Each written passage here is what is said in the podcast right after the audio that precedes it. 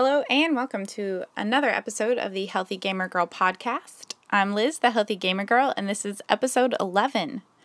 As always, I am not a doctor, and this podcast is not meant to diagnose, treat, cure, pre- or prevent any disease or to be mistaken for medical advice. Please always consult with your physician before beginning any new diet or health regimen.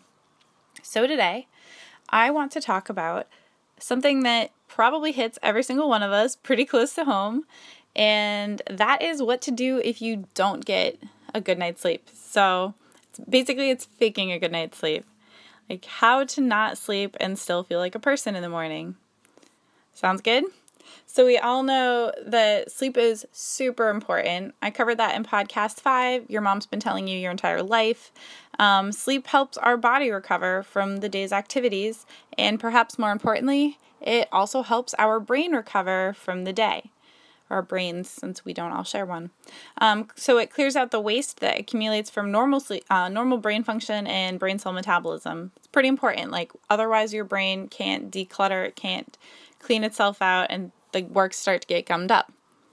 Um, when we don't sleep, we feel terrible. That's pretty obvious. I mean, that's just something that I don't need to be like, studies show people don't feel good after they don't get enough sleep because they just don't. It just happens. But we can't always get the sleep that we need. So many times I've been awake, like looking at the clock and counting down the hours I actually have left to sleep, and I know I'm not alone here.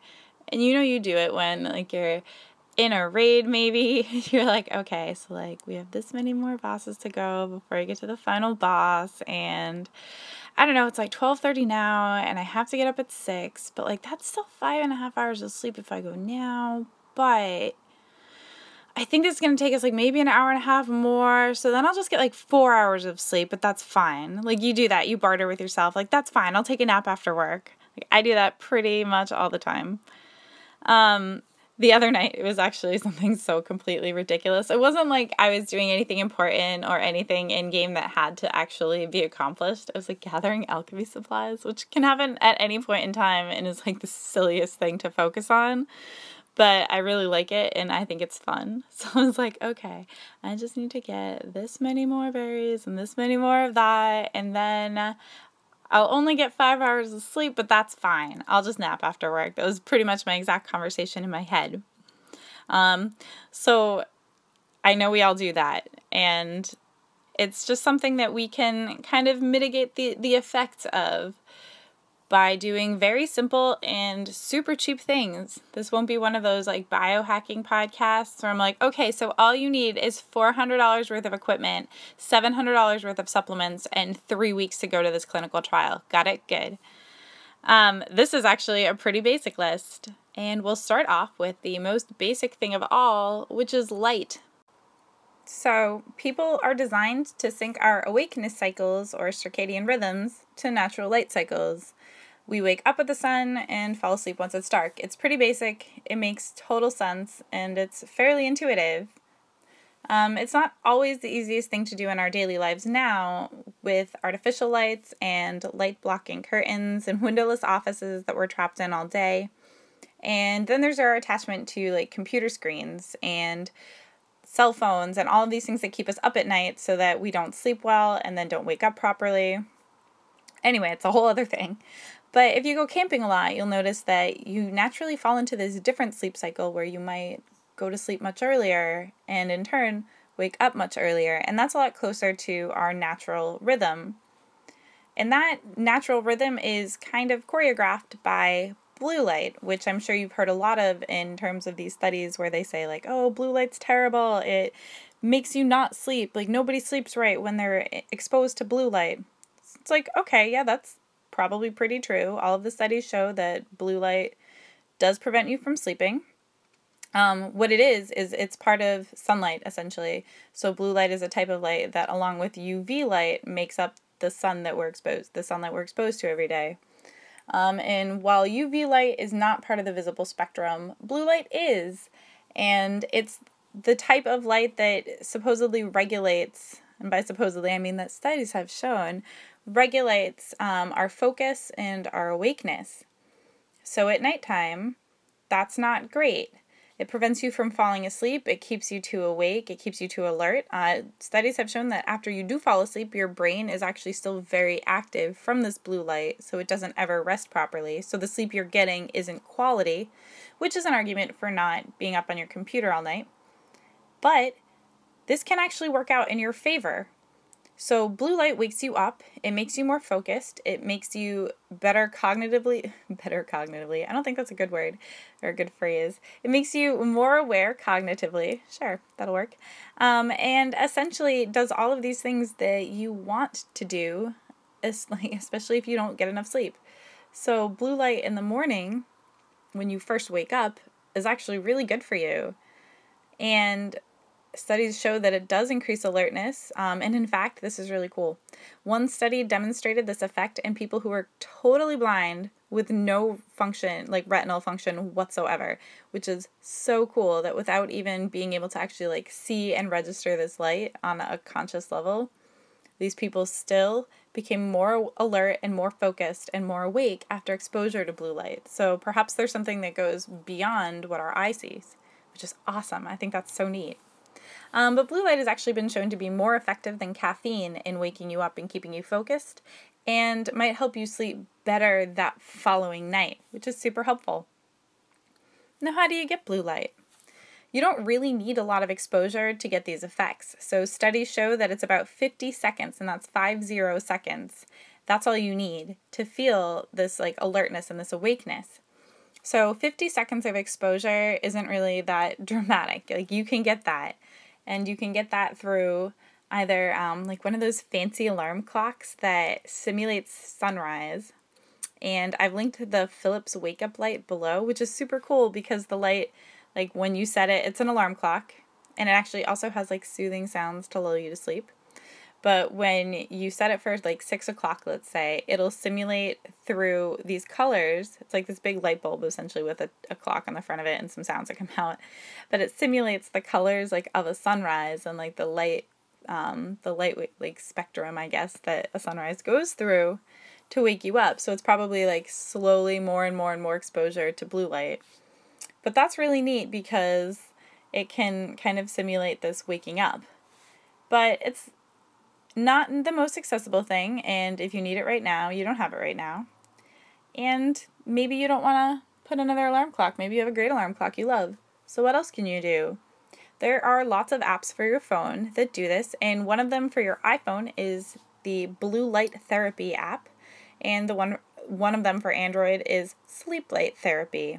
And these also kind of simulate the sleeping and waking cycles with blue light, but it's on your phone, so it's extra easy. Like it's probably by your bed anyway, even though it's not the best thing in the world. But it'll do the trick. So if you download one of these apps or grab a light bulb or grab like the Philips wake up light, that is pretty much guaranteed to help you I guess regulate these this light intake.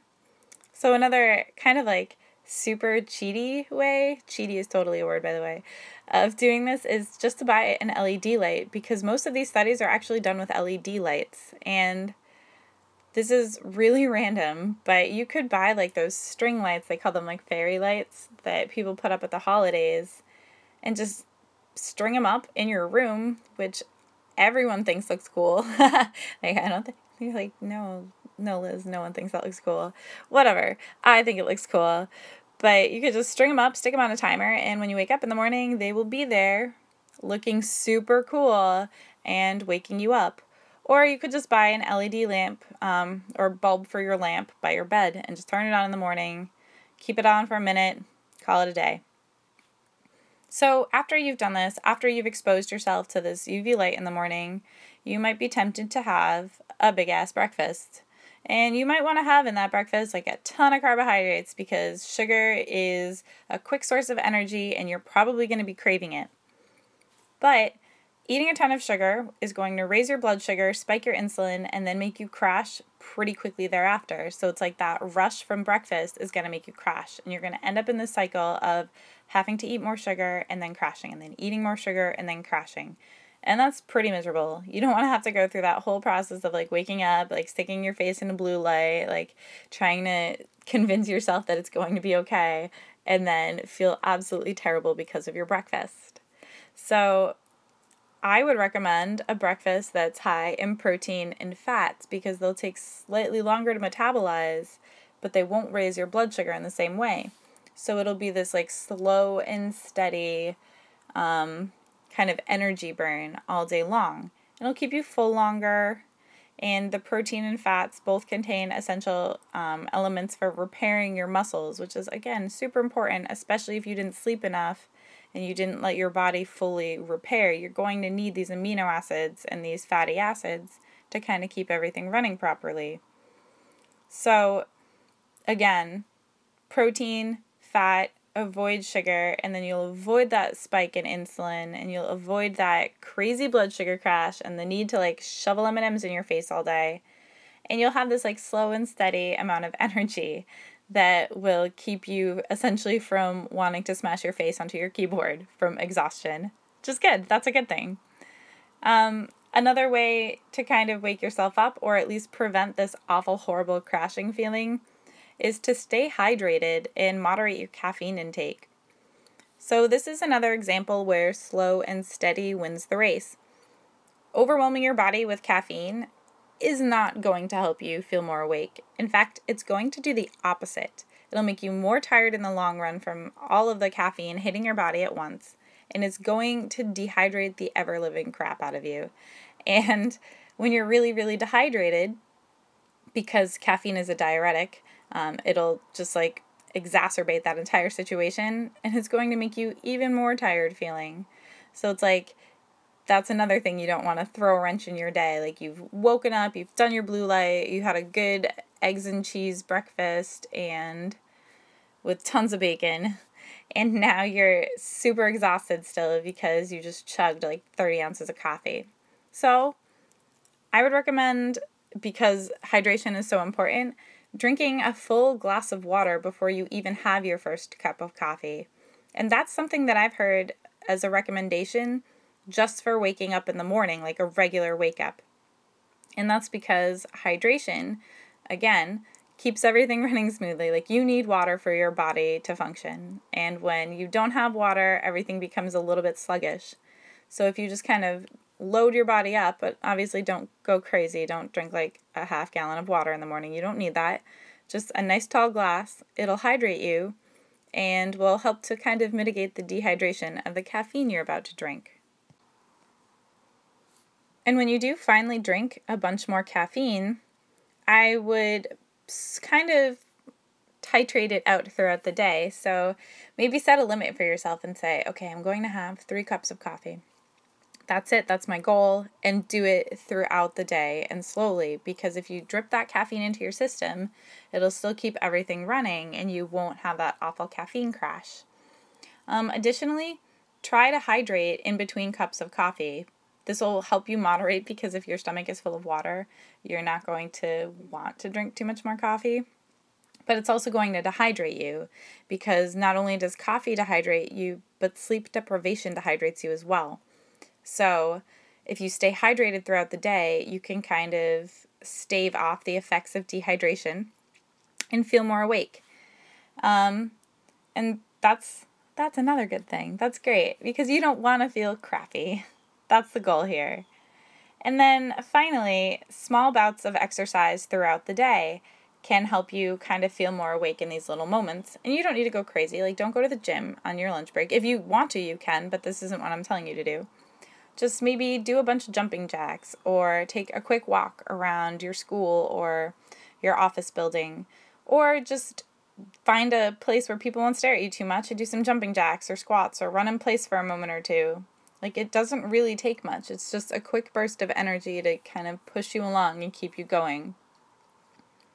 And that's basically it. Though that's my advice for trying to come back from having a really really crappy night's sleep in, I guess, four easy steps.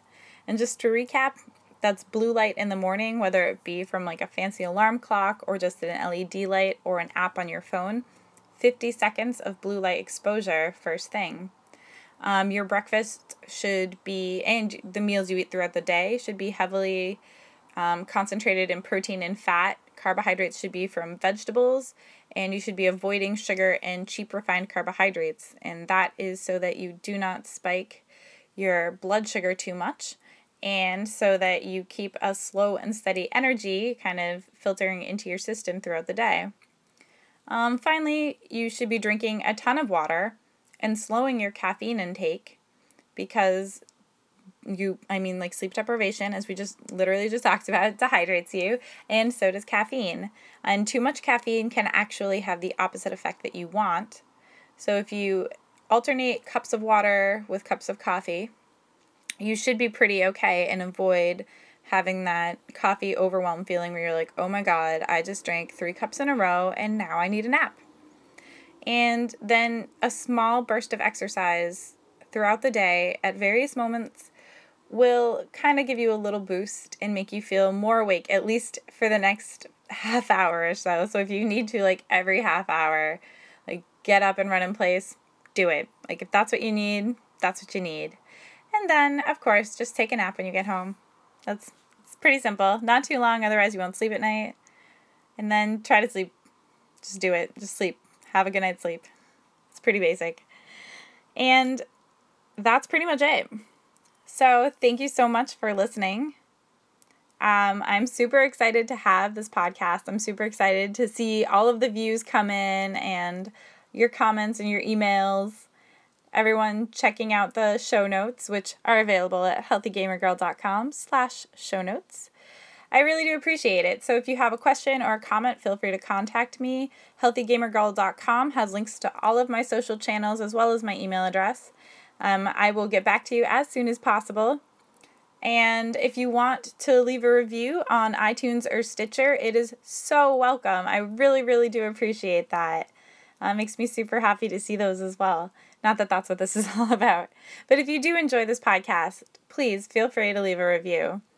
Um, and if you have any suggestions for future podcasts, I would love to hear them. So, again, you can hit me up on any of my social channels, which are available at healthygamergirl.com or leave a comment in the podcast on iTunes or Stitcher. So, thank you so much. I hope you have a fabulous week.